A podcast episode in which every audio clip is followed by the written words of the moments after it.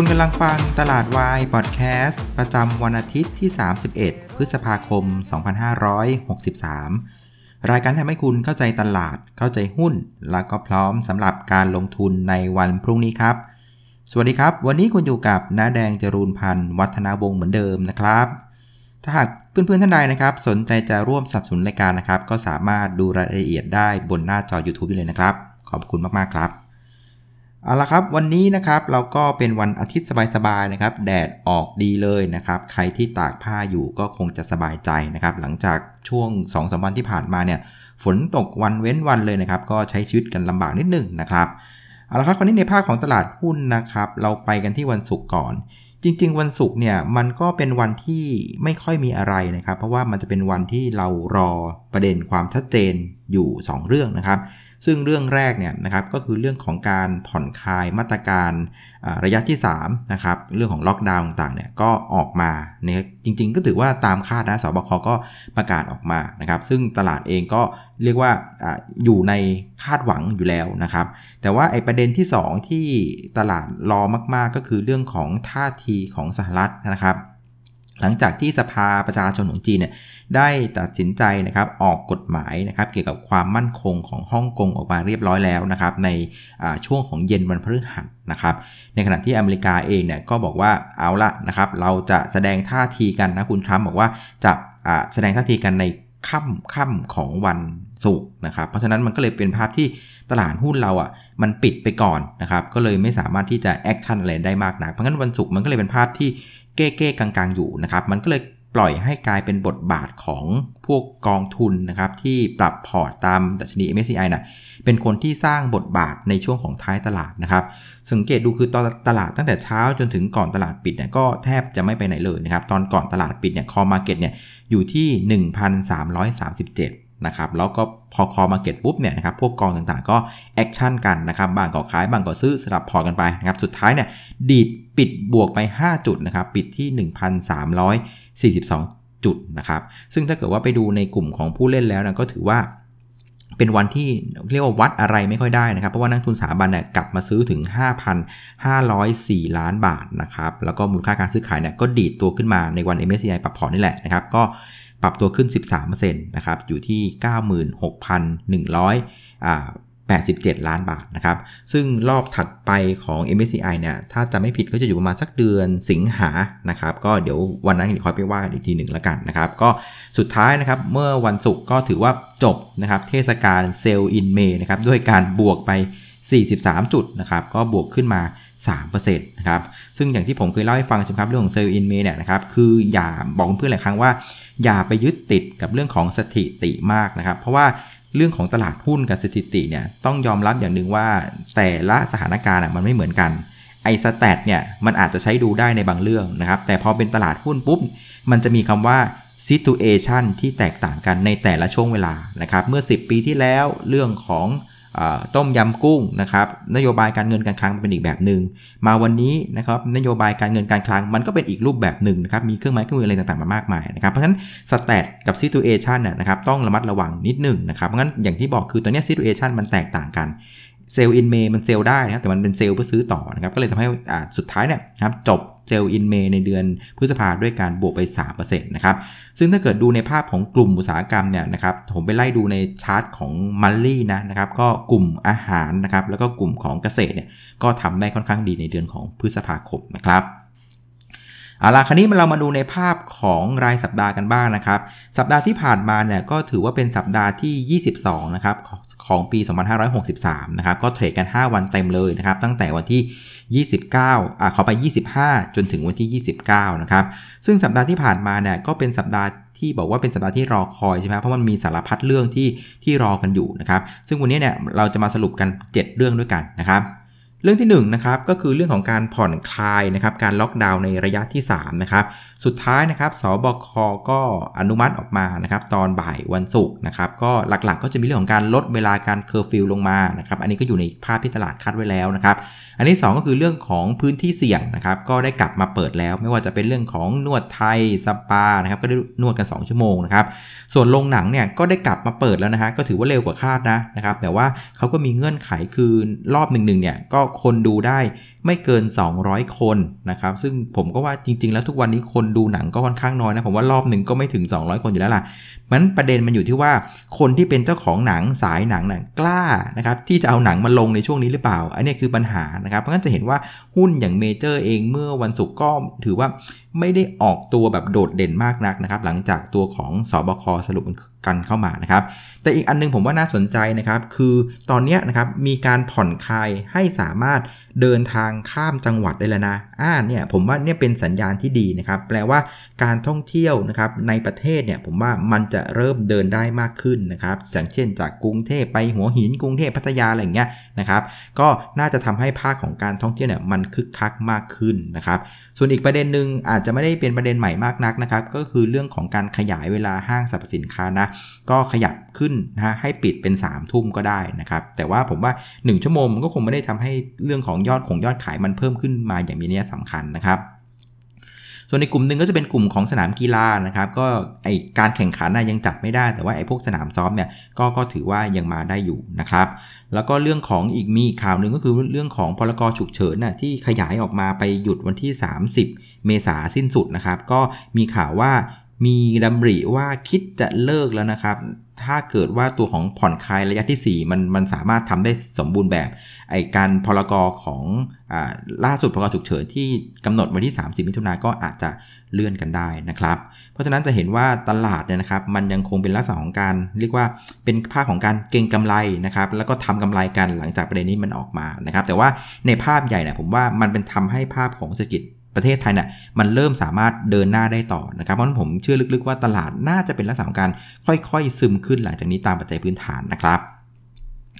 ส่วนประเด็นที่2นะครับก็ประเด็นของ MSCI นะครับก็สุดท้ายก็เรียบร้อยใช่ไหมครับเมื่อวันศุกร์นะครับแต่อย่างที่บอกคือมันยังเอาแน่เอานอนไม่ได้นะ ก็ต่างชาติแม้ว่าจะซื้อมา 5,000 กว่าล้านเดี๋ยวของจริงคือวันจันทร์นี่แหละว่าเขาคิดยังไงกับบ้านเรานะครับ แล้วก็มาดูเรื่องที่ 3 ก็คือเรื่องของจีนนะครับอย่างที่บอกคือพอจีนเนี่ยออกกฎหมายความมั่นคงออกมาแล้วเกี่ยวกับฮ่องกงใช่ครับสุดท้ายนะครับปรากฏว่าพอค่ำวันศุกร์นะครับสหรัฐ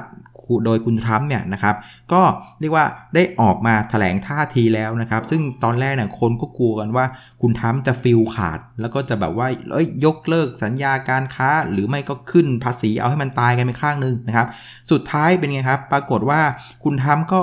ทำได้แค่ขู่ฟอดฟอดครับเขาก็บอกว่าเออเนี่ยกำลังมีความคิดจะตอบโต้โดยการยกเลิกนะครับสิทธิพิเศษบางประการของฮ่องกงนะครับเพราะว่าอะไรเพราะตอนตอนนี้ฮ่องกงนะ่ะภาพมันเริ่มเปลี่ยนเป็นชัดเจนแล้วจากเมื่อก่อนน่ะจีนน่ะนะครับหประเทศ 2 ระบบคือจีนระบบของจีนกับตัวของฮ่องกงนะครับแต่ตอนนี้มันจะกลายเป็น 1 ประเทศ 1 ระบบแล้ว เพราะฉะนั้นฮ่องกงเนี่ยมันอยู่ใน 1 ระบบนั้น เพราะฉะนั้นจะต้องเรียกว่าถูกริบ เรื่องของสิทธิพิเศษ บางประการออกไปทางด้านของเศรษฐกิจต่างๆนะครับ ก็อันนี้ก็ไม่ได้ถือว่าเป็นกระทบเท่าไหร่นะครับ อันที่ 2 คือฮามก็บอกว่าเนี่ยกำลังจะเริ่มพิจารณานะนักศึกษาจีนบางคนเนี่ยคือเข้ามาศึกษาในประเทศก็จริงในอเมริกา แต่บางคนก็ทำตัวสถานะเป็นเป็นไส้ศึกด้วยเป็นสปายด้วย เพราะฉะนั้นบางคนน่ยอาจจะถูกห้ามเข้าประเทศนะครับมันจะเห็นว่าสิ่งที่คุณทำออกมารอบนี้นะครับ คือไม่กล้านะครับที่จะแตะเรื่องของสัญญาการค้าระหว่างสหรัฐกับจีนเลยอ่าเนี่ยแสดงให้เห็นว่าคุณทัมเองเนี่ยผมว่าอย่างที่เราคุยกันใช่ไหมคุณทัมรอบเนี้ยอย่าไปกลัวมากนะครับเขาอยู่ในสถานะที่ค่อนข้างเสียเปรียบนะครับถามว่าเสียเปรียบเรื่องอะไรบ้างนะครับอันที่ 1 ก็คือเรื่องของเวลานะครับอย่างที่บอกคือว่าวาระของคุณทรัมป์เนี่ยนะครับมันจะสิ้นสุดเดือนพฤศจิกาละนะครับแล้วก็ประมาณช่วงเดือนกันยาต้องเข้าสู่โหมดการหาเสียงเต็มตัวละเพราะงั้นความเฟี้ยวฟ้าวของนโยบายเนี่ยมันเหลือเหลือความเฟี้ยวอีกสัก2อสเดือนนะครับซ่าไปกว่านี้ไม่ได้นะครับอันที่ 1 นะครับมันเรื่องเวลามันบีบ อย่างที่บอกคือมันไม่เหมือนเรื่องไอ trade war เมื่อปีที่แล้วไง คือ trade war ปีที่แล้วเนี่ยมันเกิดขึ้นตอนที่ว่าคุณทรัมป์ยังมีอายุงานเหลืออีกเป็นปีกว่าๆอันที่ 2 คือตอนนั้นที่คุณทรัมป์ทำ trade war เนี่ยนะครับคะแนนเสียงแกนนำไง เพราะฉะนั้นเราไม่รู้ว่าคุณทรัมป์จะได้ต่ออีกสมัยกลายเป็นจาก จากจาก4ปีเป็น 8 ปีหรือเปล่า เพราะฉะนั้นคนก็กลัวไง เพราะฉะนั้น trade war รอบที่แล้วนะ่ะต้องบอกว่ามันเป็น trade war ที่น่ากลัว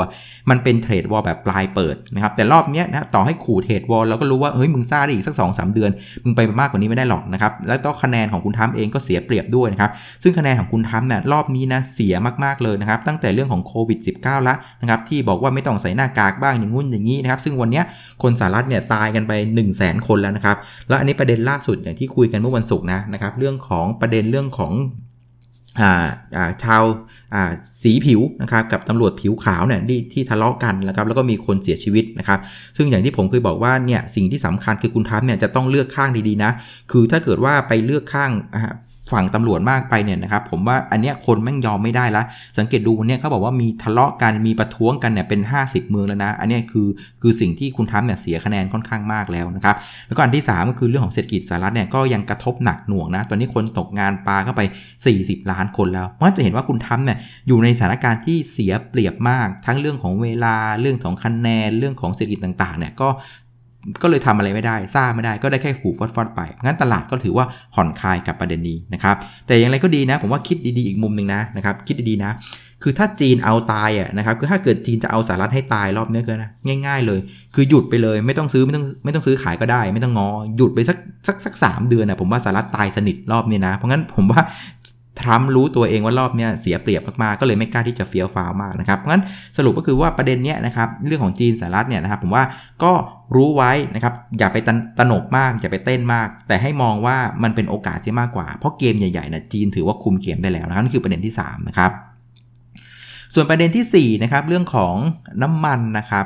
ในสัปดาห์ที่ผ่านมาเนี่ยราคาน้ำมันก็ยังถือว่าทำตัวได้ค่อนข้างดีนะค่อยๆซึมขึ้นนะครับแล้วประเด็นที่สำคัญก็คือเรื่องของความต้องการใช้น้ำมันอะมันยังคงฟื้นอย่างต่อเนื่องนะครับซึ่งอันนี้เป็นสิ่งที่ดีนะครับคือการฟื้นด้วยอุปสงค์ที่มันฟื้นเนี่ยนะครับอันนี้ถือว่าโอเค แต่อาการที่ต้องตามต่อคือ o p e ปเองเนี่ยดูเหมือนจะติดใจนะติดใจนะครับซึ่งนะครับใน o p e ปเองเนี่ยนะครับเขาจะมีการประชุมอีกครั้งหนึ่งเนี่ยวันที่ 9 มิถุนายนนะครับซึ่งนะครับอาจจะมีการเปลี่ยนใจ คือวันนี้นะครับ OPEC เนี่ย OPEC Plus นะครับคือได้มีการลดกำลังการผลิตน้ำมันลงมาแล้วเนี่ยวันละ1ล้าน9แสนบาร์เรลนะครับ แล้วตามแผนเดิมเนี่ยวันที่ 1 กรกฎานะครับ อีกมันเดือนหนึ่งกว่าๆนะครับ จะต้องมีการลดลงไปอีกนะครับจากเดิมลด 9.7 จะเหลือลด 7.7 นะครับ คือจะคืนออกคืน supply ออกมาประมาณสัก 2 ล้านบาร์เรล ซึ่งจะทำให้อุปทานมันเพิ่มขึ้นนะครับ แต่ว่ารอบเนี้ยเขาบอกว่า โอเปกเนี่ยเหมือนจะติดใจนะ อยากจะลด 9.7 ล้านต่อวันเนี่ยเอายาวๆไปเลยจนถึงสิ้นปีนะครับ ซึ่งอันเนี้ยผมว่าอาจจะดูแบบแหมได้คืบแล้วเอาสอบไปนิดนึงนะ ก็ก็ไม่ค่อยดีเท่าไหร่นะครับ ก็ระมัดระวังนิดนึงแล้วกัน แต่ว่าใครที่มีพวกไอ้น้ำมันต้นน้ำอยู่นะครับ ประเด็นโอเปกเนี่ยก็พอจะประคองราคาไม่ให้มันซึมลงได้นะครับ แต่อย่างไรก็ดีนะครับ นะครับอย่างที่ผมเล่าไว้คือว่าถ้าน้ำมันมันซึมขึ้นไปเรื่อย ๆ แบบเนี้ยนะครับกลุ่มโรงกลั่นไม่ชอบสิ่งนี้นะครับเพราะว่ายิ่งน้ำมันมันปรับตัวขึ้นนะครับวัตถุดิบในการเอาเข้าโรงกลั่นมันก็จะแพงขึ้นนะครับซึ่งนะครับต้องไม่ลืมนะ วัตถุดิบที่แพงขึ้น แปลว่ากำไรมันลดลงนึกออกไหมถ้าขายได้ราคาเท่าเดิมนะครับแต่ประเด็นมันคือว่าตรงเนี้ยมันจะไปหักล้างจากเรื่องของโอกาสที่จะเกิดการสต็อกเกนในไตรมาสสองนะครับแต่เพื่อนต้องตั้งสติดีๆนะ ต้นทุนที่เพิ่มขึ้นนะครับกำไรที่ลดลง อันนี้คือธุรกิจจริง เศรษฐกิจจริงทำมาค้าขายจริงนะครับต้นทุนที่เพิ่มขึ้น แต่ไอ้สต็อกเกนเนี่ยเพื่อนต้องไม่ลืมนะสต็อกเกนเนี่ยมันเป็นรายการกำไรทางบัญชีไงนึกออกไหมเพราะฉะนั้นสิ่งที่กลุ่มโรงกันกำลังประสบอยู่วันนี้นะครับต้นทุนในการทำธุรกิจจริงๆอะมันกำลังขึ้น ในขณะที่กำไรทางบัญชีมันกำลังลงอ่าเพราะฉะนั้นสังเกตดูตลาด หุ้นราคาหุ้นมันเลือกทางไหน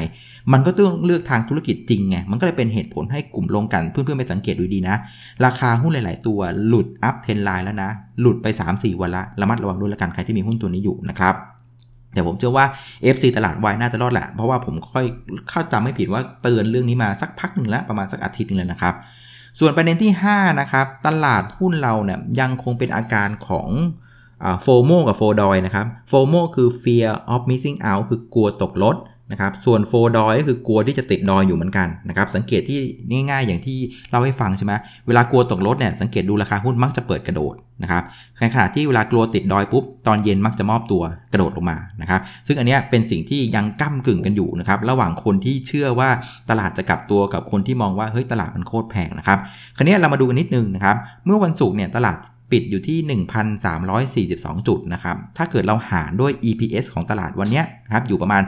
66 บาทต่อหุ้นนะครับ PE ของตลาดหุ้นเราเมื่อวันศุกร์นะครับ จะอยู่ที่ 20 เท่านะครับ ถามว่าแพงไหมต้องตอบว่าโคตรแพงเลยนะครับ มันสูงกว่า 2 standard deviation ไปแล้วนะครับ คราวนี้ประเด็นประเด็นปัญหามันคือว่าปีหน้านะครับ คือโอเค ปีนี้มันแพงทุกคนยอมรับหมด คราวนี้ปีหน้าเนี่ยมันจะถูกจริงหรือเปล่า เพราะมันปีหน้าเนี่ยมันจะถูกหรือแพงเนี่ยครับเทียบกับไอพันสามร้อยสี่สิบสองเนี่ยมันต้องดูว่าปีหน้าเนี่ยมันจะฟื้นได้ขนาดไหนนึกออกไหมคือปีนี้ 1342 บน EPS 66 บาทต่อหุ้น คิดเป็น PE 20 เท่า แปลว่าปีนี้โคตรแพงแล้วนะครับงั้นถามว่า 1342 ถ้าเกิดคนซื้อวันนี้แล้วบอกว่าเฮ้ยปีหน้ามันฟื้นไงเนี่ย 1342 วันเนี้ยแพงวันนี้แต่พรุ่งนี้คือแต่ปีหน้าคือถูกเนี่ย นะครับคำว่าปีหน้ามันจะถูกไม่ถูกอะ่ะมันจะต้องไปข้องเกี่ยวกับว่า การฟื้นตัวของปีหน้ามันจะฟื้นได้แรงขนาดไหนนะครับผมลองทำมาง่ายๆนะครับอย่างปีนี้นะครับกำไรต่อหุ้นของเซ็ตเขาคาดกันอยู่ที่ 66 บาทต่อหุ้นนะครับถ้าเกิดว่าปีหน้านะครับเศรษฐกิจเราตลาดหุ้นฟื้นนะครับกำไรนะฟื้นสัก 30%จาก 66 บาทต่อหุ้นน่ะจะปรับขึ้นมาเป็น 86 บาทต่อหุ้น นะครับ86 บาทต่อหุ้นในปีหน้านะ เราเอา 1342 ราคาปิดเมื่อวันศุกร์นะหารด้วย 86 จะพบว่า PE ratio forward ของปีหน้าเลยนะ จะอยู่ที่ 15.6 เท่า อ่า ก็ถือว่าอยู่ในระดับค่าเฉลี่ยนะครับ 10 ปีของเซตข้างหน้าละนะครับ ก็ถือว่าอยู่ในระดับที่ตึงๆนะ อ่า แต่ถ้าเกิดว่าจะบอกว่าปีหน้าถูกนะครับ มันอาจจะต้องฟื้นแรงกว่านี้นะครับ เปลี่ยนใหม่ ลองเป็นตัวอย่างที่ 2 ปีนี้ 66 บาทต่อหุ้น แล้วให้ฟื้นตัวสัก 50%เลย เอาแบบแรงๆเลยนะครับ 66 บาทต่อหุ้น ฟื้นตัว 50% EPS ปีหน้าจะอยู่ที่ 99 บาทต่อหุ้นนะครับ เอา 1,342 หาร 99 บาทต่อหุ้นจะได้ PE ปีหน้าอยู่ที่ 13.5 เท่า อ่า อันเนี้ยเริ่มต่ำกว่า 1 ต่ำกว่าค่าเฉลี่ยของ PE เซตละนะครับ เพราะฉะนั้นนะอันนี้เป็นการสรุปง่ายๆเลยว่า ถ้าเกิดใครนะครับที่จะซื้อลงทุนเซตวันนี้นะครับ แปลว่า 1 คือคุณต้องเชื่อว่าปีหน้านะ่ะอย่างน้อยนะครับ EPS ตลาดอะควรจะต้องฟื้นนะครับขยายตัวอย่างน้อย 30-50%ถ้าเกิดเราเชื่อว่าปีหน้า EPS ตลาดจะโตได้สัก 50%จาก 66 เป็น 99 อะ 1342 ตรงนี้ถือว่าแม่งโคตรถูก นะครับ เพราะมันต่ำกว่าค่าเฉลี่ย 10 ปี ค่าเฉลี่ย 10 ปีอยู่มาสัก 14 เท่าปลายปลายเกือบ 15 เท่าเนี่ยถ้าเกิดซื้อตรงเนี้ยแปลว่าเราซื้อที่ 13.5 เท่า PE ปีหน้านะครับ ถ้าฟื้น 50%นะอ่าแต่ถ้าเกิดว่าตลาดฟื้นสัก 30%นะครับ ก็เสมือนว่าเราซื้ออยู่แถวๆสักใกล้ๆ ค่าเฉลี่ยของ PE เซ็ตอ่าข้างหน้าในปีหน้านะครับ เพราะฉะนั้นอันเนี้ยนะครับพยายามจะบอกเพื่อนๆว่าเพื่อนๆอะต้องกลับมาถามตัวเองว่า เพื่อนๆคิดว่าตลาดหุ้นนะครับ EPS ตลาดปีหน้า มันจะฟื้นกี่เปอร์เซ็นต์ ถ้าคุณเชื่อว่าปีหน้า EPS ตลาดฟื้นอย่างน้อย 50%คุณหวดได้เลย แปลว่าคุณซื้ออนาคตละ ซื้อวันนี้คือถูกปีหน้าของจริงนะครับ แต่ถ้าเกิดในชีวิตจริงปรากฏว่า EPS ของตลาดปีหน้า เฮ้ยฟื้นไม่ถึง 50%ว่ะ ฟื้นไม่ถึง 30%ว่ะ สมมติว่าฟื้นได้แค่ 20%เนี่ยอ่า อันนี้แปลว่าตรงเนี้ย ก็ยังถือว่าแพงเกินไปสำหรับปีหน้านะครับมันตรงนี้อยู่ที่ความเชื่อของเพื่อนแล้วแหละว่า ปีหน้าคุณเชื่อว่าตลาดหุ้นมันจะฟื้นกี่เปอร์เซ็นต์นะครับถ้าฟื้น 50 ผมว่าตรงนี้ถูก แต่ถ้าเชื่อว่าปีหน้าฟื้นแค่ 20%ผมว่าตรงนี้ยังแพงอยู่นะครับสำหรับคนลงทุนนะนั้นต้องไปถามตัวเองนะครับคราวนี้มาดูในภาพสัปดาห์กันบ้างนะครับ สัปดาห์เนี่ยเซตก็บวกไป 38 จุดนะครับบวกไป3%นะครับก็ถือว่าเป็นสัปดาห์ที่ถือว่าจริง ๆ ก็ถือว่า in line นะนะครับเพราะว่าในเอเชียเองนะครับมาเลเซีย ฟิลิปปินส์อินโดเนี่ยนะครับก็ปรับตัวเพิ่มขึ้นกันประมาณสัก 3%ถึง5%นะครับแต่ว่าจริง ๆ แล้วเนี่ยตัวของมาเลเซียกับกับกับฟิลิปปินส์เนี่ยแกมาเอาช่วงของวันศุกร์นะเข้าใจว่าเป็นเรื่องของ MSCI ที่กระเด็นกระดอนเข้ามาในในเอเชียนะครับแต่ว่าถ้าเกิดว่าไปเทียบกับเอเชียเหนือเนี่ยเราก็แพ้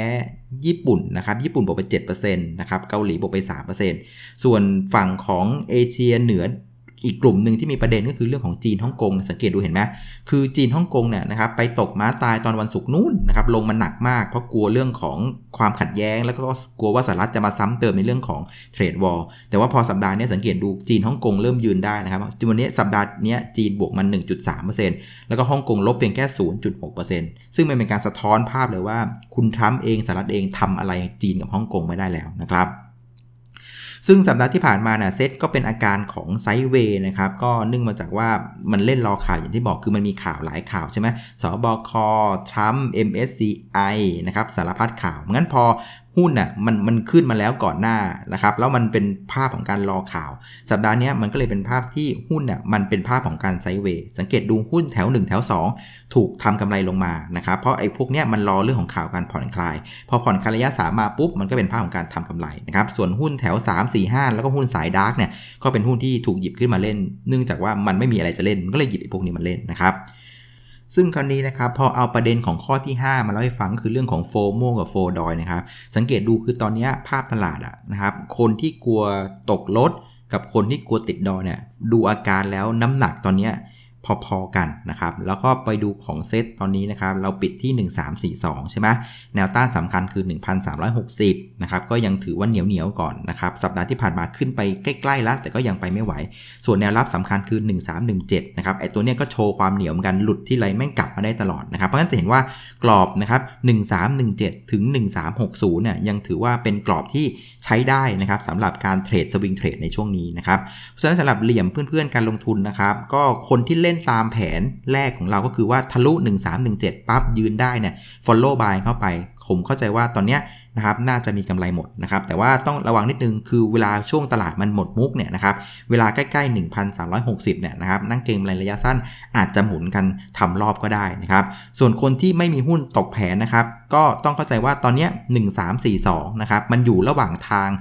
1317 กับ 1360นะครับถ้าเกิดคุณมาเข้าหุ้นในแถวสัก 1342เนี่ยโอกาสได้ 18 จุด โอกาสเสียลงมาหาแนวรับ 25 จุด เพราะงั้นได้ 18 เสีย 25 นะครับ เกมแถวแถว1 3 4 2นะก็เลยเป็นเกมที่เสียเปรียบนะครับ เพราะฉะนั้นคนที่ไม่มีหุ้นนะ แนะนำว่าอาจจะต้องใช้จังหวะนะ เน้นจังหวะว่าเมื่อไรที่ลงมานะครับแถวแถว1,330 ลงมาเนี่ย ตรงนั้นจะเป็นโซนที่ได้เปรียบ นะเพราะฉะนั้นใครที่ไม่มีหุ้นนะ เน้นนะครับย่อลงมาแถวแถว1330 ลงมาตรงนั้นนะได้เปรียบสามารถเข้าหุ้นได้นะครับแต่เพื่อนๆที่ไม่ได้เป็นภาคเพียงระยะสั้นนะครับ ก็แนะนำดูเรื่องของอย่างที่เล่าให้ฟังเมื่อสัปดาห์ที่ผ่านมาใช่ไหมก็คือเรื่องของดัชนีความเชื่อมั่นผู้บริโภคของไทยนะครับ ซึ่งรอบนี้จะประกาศประมาณสักวันที่วันพฤหัสในสัปดาห์หน้านะครับ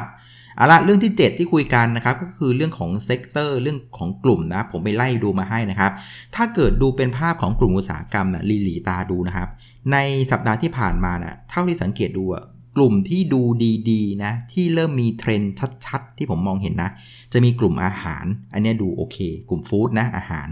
กลุ่มที่2เนี่ยที่เป็นลักษณะของการเบรกขึ้นมานะครับก็จะเห็นอยู่ 2 กลุ่มนะครับ1คือโรงพยาบาลโรงพยาบาลเนี่ยเพิ่งเบรกที่ด้านล่างนะครับส่วนอีกกลุ่มหนึ่งก็คือค้าปลีก อันนี้เบรกที่ด้านบนเพราะมันฟื้นขึ้นมาแล้วนะครับแต่ว่าเป็นภาพของการเบรกนะครับส่วนอีกกลุ่มหนึ่งที่กำลังจ่อเบรกอยู่นะครับก็จะเป็นกลุ่มของขนส่ง แล้วก็กลุ่มของธนาคารนะครับทีเพื่อนสังเกตไหมไอ sector เหล่านี้ที่ผมเอ่ยไปเนี่ยสังเกตดูนะมันเป็นภาพของการฟื้นตัว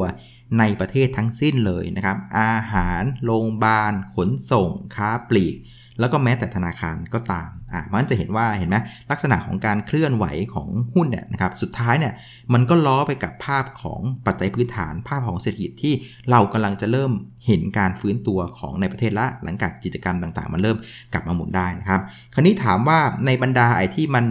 สวยๆพวกเนี้นะครับอาหารโรงพยาบาลขนส่งแบงค์ค้าปลีกเนี่ยเอาว่าน้าแดงชอบกลุ่มไหนที่สุดนะครับ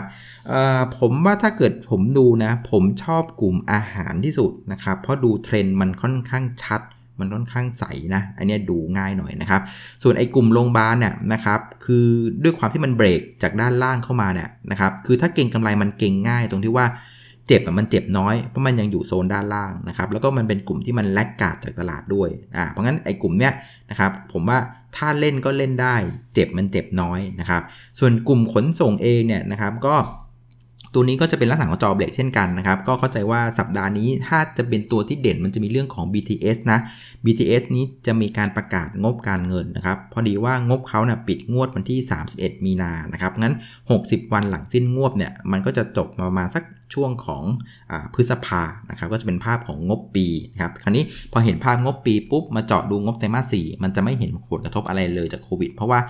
ประเด็นเรื่องของการปิดห้างอะไรต่างๆมันเพิ่งเริ่มเห็นตอนประมาณช่วงวันที่ 22 23 มีนาเพราะงั้น Impact บนรถไฟฟ้าเนี่ยมันยังค่อนข้างน้อยอยู่งั้นก็ไม่น่าจะถูกกังวลอะไรนะครับคราวนี้กลับมาที่ตัวของกลุ่มฟู้ดกลุ่มอาหารที่บอกว่าดูมันสวยที่สุดเนี่ยนะครับเท่าที่ไล่ๆดูเนี่ยนะครับ ก็จะเป็นตัวของ CPF เนี่ยดูโอเคเลยนะครับ หลังจากที่เขาสามารถเบรก 30 บาทมาได้นะครับ ซึ่งอย่างที่บอกคือ 30 บาทเนี่ยเบรกมาไม่ได้ 4 ปีแล้วนะครับ 4 ปีเนี่ยไม่เคยยืน 30 บาทได้นะครับ ก็เป็นอะไรที่น่าสนใจนะครับ หลังจากงบไตรมาสหนึ่งเนี่ยเรียกว่าทำได้เซอร์ไพรส์นะครับ แล้วก็ไตรมาสสหมูที่เวียดนามราคาดี หมูเห็ดเป็นไก่ในเมืองไทย เริ่มเรียกว่าปรับตัวขึ้นนะครับ ซึ่งหุ้นเองเนี่ยมัน ขึ้นมาแท่งเขียวใหญ่ๆ เมื่อสัปดาห์ที่ผ่านมาแล้วมันออกข้างมา2อสวันละ ผมว่ามันน่าจะต้องเลือกทางแล้วนะครับ ซึ่งมันเลือกทางได้ 2 ทางคือ 1. ลงหลุด 30 ไปเหมือนเดิมนะครับ หรือ 2 เดินหน้าต่อนะครับ ซึ่งถ้าเอาเรื่องปัจจัยพื้นฐานมาพูดคุยกัน ไตรมาสหนึ่งกำไรดีกว่าคาด ไตรมาสสองกำไรน่าจะดีต่อ และน่าจะดีกว่าคาดด้วยซ้ำไป เพราะงั้นบนปัจจัยพื้นฐานที่มันเป็นในเชิงบวกแบบเนี้ย ผมเชื่อลึกๆว่า CPF ในสัปดาห์นี้นะครับจะเลือกทางขึ้นอ่าอีกตัวหนึ่งนะครับก็จะเป็นตัวของ OSP นะครับก็เริ่มมี วอลลุ่มเข้ามานะครับในช่วงของวันศุกร์โอสถสภานะน่าน่าจับตาดูอยู่เหมือนกันนะครับส่วนในตัวหนึ่งก็คือตัวของคาราบาวกรุ๊ปนะครับ CBG นะครับอย่างที่บอกเมื่อสัปดาห์ที่แล้วเมื่อสัปดาห์ที่แล้วเนี่ยเกิด error นิดนึงนะครับผู้บริหารทำ big lot ก้อนใหญ่ แต่อย่างที่บอกคือเน็ตสุดท้ายแล้วเนี่ยมันเป็นคุณกับผู้ถือหุ้นนะครับเพราะฉะนั้นผมว่าเรื่องนี้เป็นเรื่องที่ดีนะครับเพราะฉะนั้นหุ้นก็เริ่มยืนได้ละอ่า95 ไม่หลุดละไอราคาที่ทำ big lot เริ่มขยับขึ้นมาเป็น 97ละไอตัวนี้ก็น่าสนใจนะครับส่วนอีกตัวหนึ่งนะครับก็จะเป็นตัวของ TU นะครับ TU เนี่ยก็จริงๆ ภาพค่อนข้างดีมากนะ เมื่อวันพุธ อ่าขอไปวันพฤหัสวันศุกร์นะครับ แต่ว่าอาจจะต้องกลับมาระวังนิดนึงนะครับ หลังจากประเด็นที่สหรัฐเขาตีกันสึกตีกันยับเลยนะฮะรู้สึก50เมืองแล้วนะครับ แล้วก็ไม่รู้ว่าไอ้เรื่องของการล็อกดาวน์เนี่ยมันจะหยุดหรือเปล่าเพราะไอ้เรื่องการตีกันนี่แหละนะครับ ซึ่ง TU เองเนี่ยที่มันเล่นรอบเนี้ยมันคาดหวังกันว่านะครับไอ้บริษัทลูกนะครับ Red Lobster ที่อเมริกาน่ะมันจะกลับมาทำมาหากินได้คราวนี้พออเมริกามันตีหนึ่งรอบนึงอะผมไม่แน่ใจว่าทีมเนี้ยจะเล่นได้อยู่หรือเปล่านะอ่าเพราะงั้นใครมี TU อยู่ก็จับตาประเด็นนี้ดีๆแล้วกันนะครับแต่ว่าเท่าที่ดูที่ถ้าดูสวยที่สุดสำหรับกลุ่มฟู้ดในสัปดาห์นี้นะ ผมมองไปที่ตัวของ CPF นะครับแล้วก็ตัวของ OSP ลองลงมาก็เป็นตัวของคาราบาวกรุ๊ปครับเอาละคราวนี้สัปดาห์หน้านะครับมีอะไรกันบ้างนะครับ ผมว่าสัปดาห์หน้าเนี่ยเราอาจจะตัดสินกันตั้งแต่วันจันทร์เลยนะครับ ตอนวันจันทร์ช่วงเช้านะครับ จีนจะประกาศตัวเลขสำคัญอีกแล้วนะครับ อย่างที่บอกคือช่วงเนี้ย เน้นนะครับดูตัวเลขที่มันเป็น leading indicator นะอดีตลืมไปนะครับอดีตไม่สำคัญปัจจุบันฉันรักเธอนะครับพยายามมองข้างหน้านะครับซึ่งจีนนะครับวันพรุ่งนี้วันจันทร์เนี่ยจะประกาศตัวเลขประมาณสัก 8 โมงกว่าๆนะครับเรื่องของตัวเลขดัชนีของผู้จัดการฝ่ายจัดซื้อนะครับซึ่งนะไอตัวเลขชุดเนี้ยนะครับมันเป็นตัวเลขที่บ่งบอกว่าผู้จัดการฝ่ายจัดซื้อมองว่ามีออเดอร์หรือเปล่า ถ้ามีออเดอร์ปุ๊บเขาจะเริ่มสั่งซื้อวัตถุดิบเพื่อเอามาผลิตเพื่อส่งมอบนะฮะส่งขายไปนะครับ คราวนี้ประเด็นของของดัชนีตัวนี้คือว่าเดือนกุมภาท่านเพื่อนจำได้ ดัชนีตัวนี้พังเละเลย เพราะว่าจีนปิดประเทศโดนโควิดใช่ไหมคราวนี้เดือนมีนาดีดขึ้นมา เพราะว่าอะไรเพราะว่าเปิดประเทศละนะครับคราวนี้เดือนเมษาปรากฏว่าเฮ้ยมันไม่ขึ้นต่อเว้ย มันซึมลงนะครับ ตัวของไคซิน PMI เนี่ยนะครับของภาคการผลิตจีนเนี่ยนะครับ เดือนเมษานะครับที่มันคือกุมภาลงแรงๆ มีนาดีขึ้นมา เมษาแทนที่จะยืนได้กลับกลายเป็นซึมลงนะครับ เดือนเมษาอยู่ที่ 49.4 นะฮะ แล้วเดือนพฤษภาซึ่งจะประกาศวันพรุ่งนี้นะครับ8โมงกว่าเนี่ยนะครับ ถ้าจะให้ดีนะ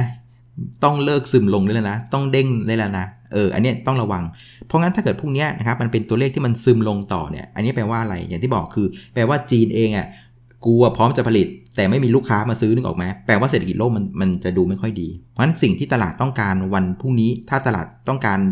ถ้าตลาดมันจะขึ้นดีๆนะ ตัวเลขพีมจีนจะต้องออกมาดีนะครับแต่อันนี้จะระวังนิดนึงนะครับคือเรื่องของ PMI จีนนะนะมันจะมีอยู่ 2 สถาบันนะครับไอ้พวกนี้ที่จะประกาศอะเขาเรียกว่าไคซิน PMI นะครับอันเนี้ยนะครับจัดทำโดยอ่า ฮ่องกงเซี่ยงไฮ้แบงก์ HSBC นะครับคือภาคเอกชนพูดง่ายๆนะครับ แต่ไอตัวเลขของ PMI เหมือนกันนะครับ อีกสถาบันหนึ่งเนี่ยซึ่งจัดจัดเก็บโดยของภาครัฐเนี่ยนะครับ วันนี้ออกมาแล้วเรียบร้อยนะครับของจีนนะนะครับ ซึ่งออกมานะอยู่ที่ 50.6 นะครับ ตลาดคาดไว้ว่า 51 อ่าเห็นไหมก็คือพูดง่ายว่าต่ำกว่าคาด แล้วก็ตัวของ PMI ของจีนเดือนอ่า เมษาเนี่ยนะครับของรอบที่แล้วที่ประกาศมาอยู่ที่ 50.8 เห็นไหมเพราะฉะนั้นมันมันเลยเป็นภาพที่เมษาอยู่ที่ 50.8 นะครับพฤษภาอยู่ที่ 50.6 คือซึมลง แล้วก็ต่ำกว่าคาดด้วยเพราะเขาคาดกันว่ามันจะเด้งขึ้นมาเป็น 51 อันนี้คือ PMI ของภาครัฐที่ออกมาแล้วเมื่อวันนี้ตอน 6 โมงเช้านะครับเขาตอน 8 โมงเช้านะครับงั้นพรุ่งนี้จะเป็น PMI ที่ของภาคเอกชนแล้วล่ะของฮ่องกงแบงก์ล่ะ เดี๋ยวมาดูว่า มันจะเป็นภาพเดียวกันหรือเปล่า ถ้าเกิดว่ามันเป็นภาพเดียวกันกับที่ออกเมื่อเช้าเนี่ย มันก็เป็นการเหมือนกับตอกย้ำนะ เป็นเป็นการ confirm ว่า เอ้ย PMI จีนซึมลงต่อว่ะ แปลว่าเศรษฐกิจโลกดูยังดูไม่ดีเท่าไหร่นะครับ แต่ถ้าเกิดว่าใครสิ้น PMI ออกมาเป็นคนละ คนละภาพนะ ผมว่าก็อาจจะดีเพราะว่าจริง ๆ แล้วเท่าที่ดูเนี่ยตลาดดูจะให้น้ำหนักกับตัวของ Caixin PMI มากกว่านะครับค่อนข้างจะให้น้ำหนักกับพีไอของภาคเอกชนมากกว่าภาครัฐนะครับเพราะงั้นพรุ่งนี้นะครับก็ใครที่เป็นหุ้นเกี่ยวกับใครถือหุ้นเกี่ยวกับเรื่องของที่มันเป็น global play นะปิโตเคมีลงกันน้ำมันก็อาจจะต้องดูพวกตัวนี้ประกอบด้วยแล้วกันนะครับ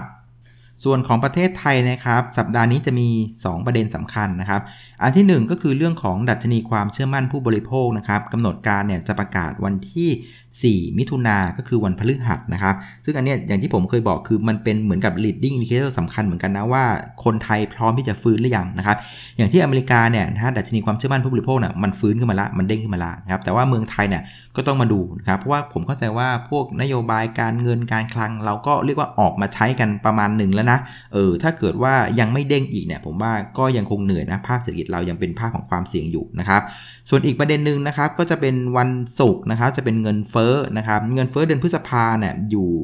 เดือนเดือนเมษาอยู่ที่ลบ3%นะครับพฤษภาเนี่ยคาดกันว่าจะลบ1%นะครับไอเดียสำคัญคือต้องให้มัน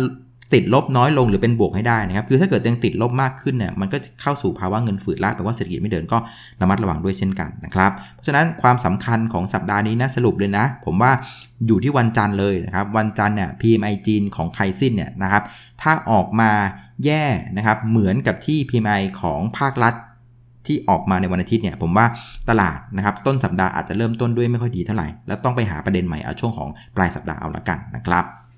เพราะฉะนั้นนะครับในภาพของการเก็งกำไรระยะสั้นเนี่ยก็ตามประเด็นนี้ดีๆแล้วกันนะครับวันจันทร์จะเป็นวันที่เรียกว่ากำหนดทิศทาง ซึ่งอย่างที่บอกว่าใครที่ไม่มีหุ้นนะครับอย่างที่บอกคือเข้าตรงเนี้ยยังไงก็เสียเปรียบนะครับได้ 18 เสีย 25นะครับคุณอาจจะรอย่อมาอีกนิดนึงนะครับแถวๆสัก